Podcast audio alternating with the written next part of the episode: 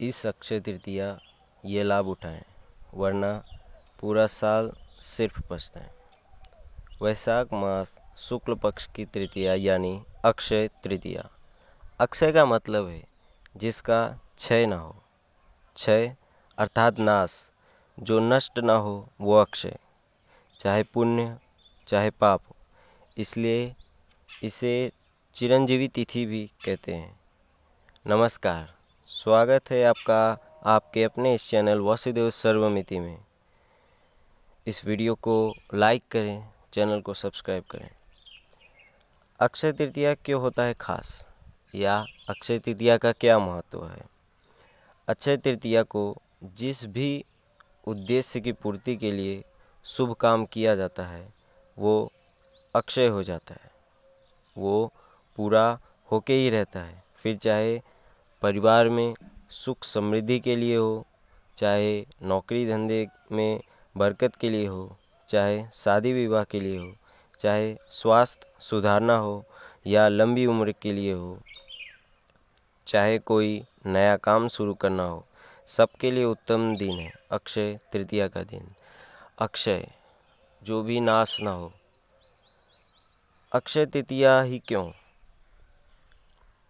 यह एक ऐसा योग होता है, जब कर्म का फल अनंत गुना मिलता है, चाहे शुभ हो या अशुभ।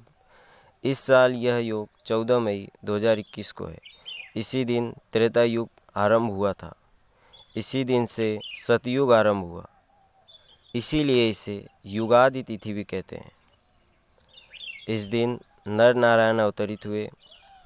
इसी दिन भगवान परशुराम अवतरित हुए। इसी दिन भगवान हयग्रीव अवतरित हुए।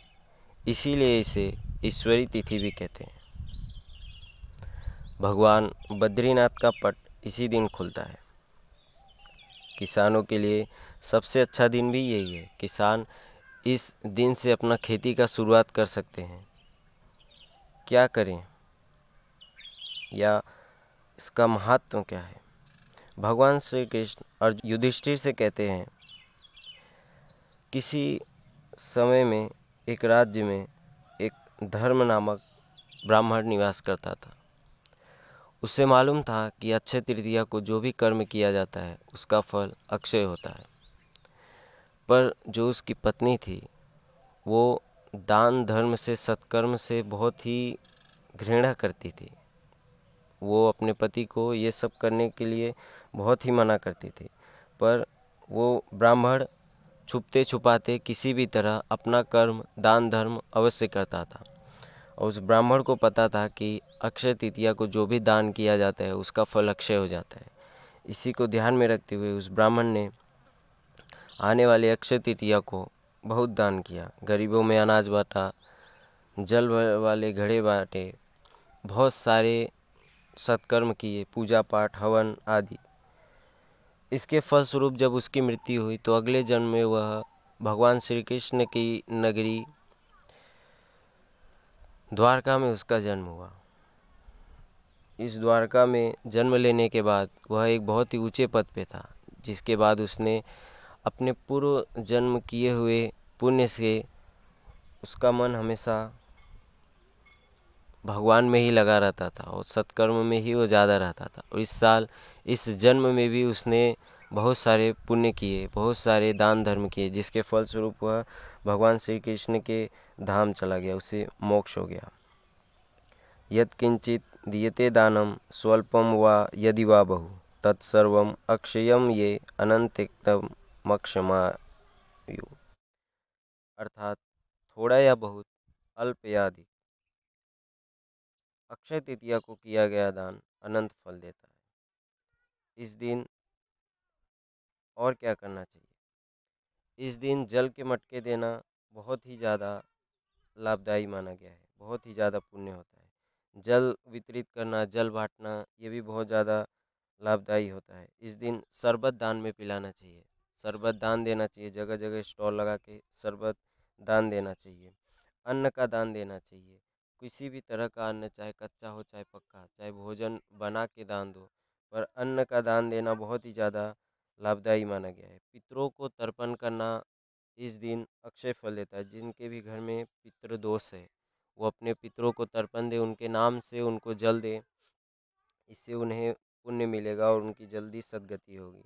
देवी देवताओं को उनका जो भी है, दे सकते हैं। जैसे हवन, उनके लिए हवन कर सकते हैं। उनको जल दे सकते हैं, उनकी पूजा पाठ कर सकते हैं, और भी आदि। जो भी उपयोगी वस्तुएँ हैं, जैसे जूता, छाता, कपड़ा आदि आदि, बहुत सारी वस्तुएँ भी आप दान कर सकते हैं। तो ये सब आप दान कर सकते हैं अक्षय तृतीया के दिन। इसका फल अनंत गुना होके मिलता है।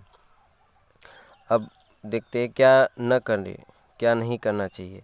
जिस भी कार्य से पाप हो, ऐसा काम ना करें।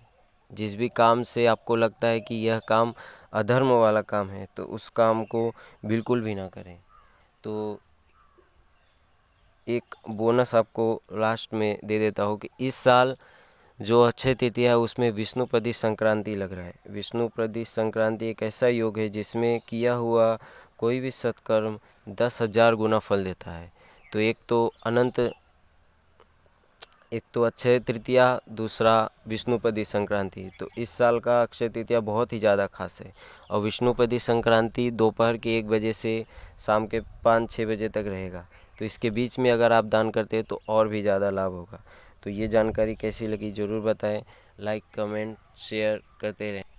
यह podcast originally Hubhopper studio पर बनाया गया है। अगर आप भी अपना खुद का पॉडकास्ट बनाना चाहते हैं तो विज़िट करें W W W dot Hubhopper studio dot com Hubhopper India का number one podcast creation platform है।